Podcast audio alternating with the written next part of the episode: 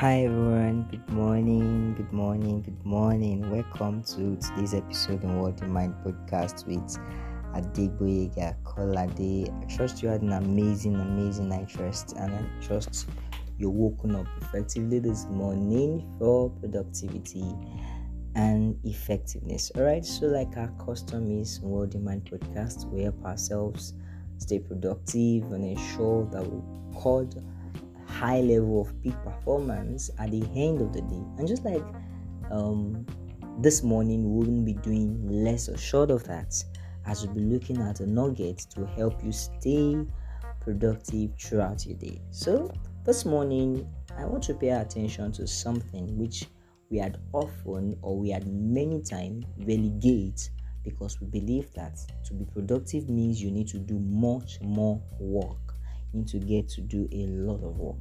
You know, many times we get to believe that more work means more productivity, more work means more effectiveness.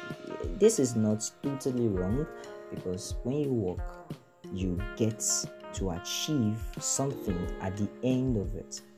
But in all of this, the most important thing we need to understand is that we also need to take frequent breaks.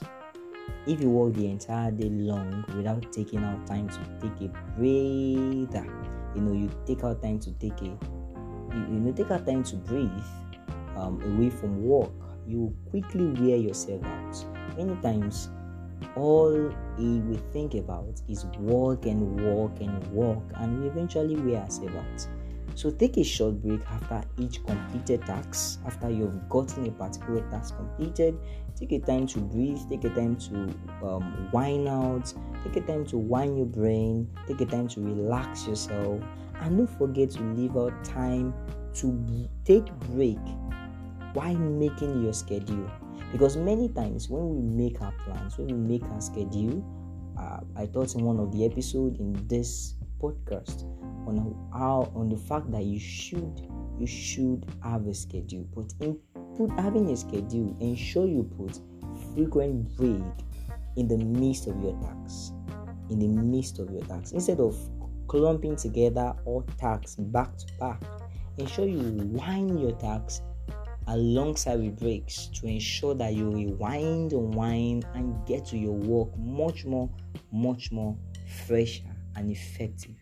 Many times, when we jumble our brains, our mind with a lot of work, and we get to work and get to work, we often believe that that is when we record a high level of productivity. And many times, it's not like this because you have used the energy required in you which you need to conceive and ensure that you put in for more work all together at once because you want to get the work done at all costs.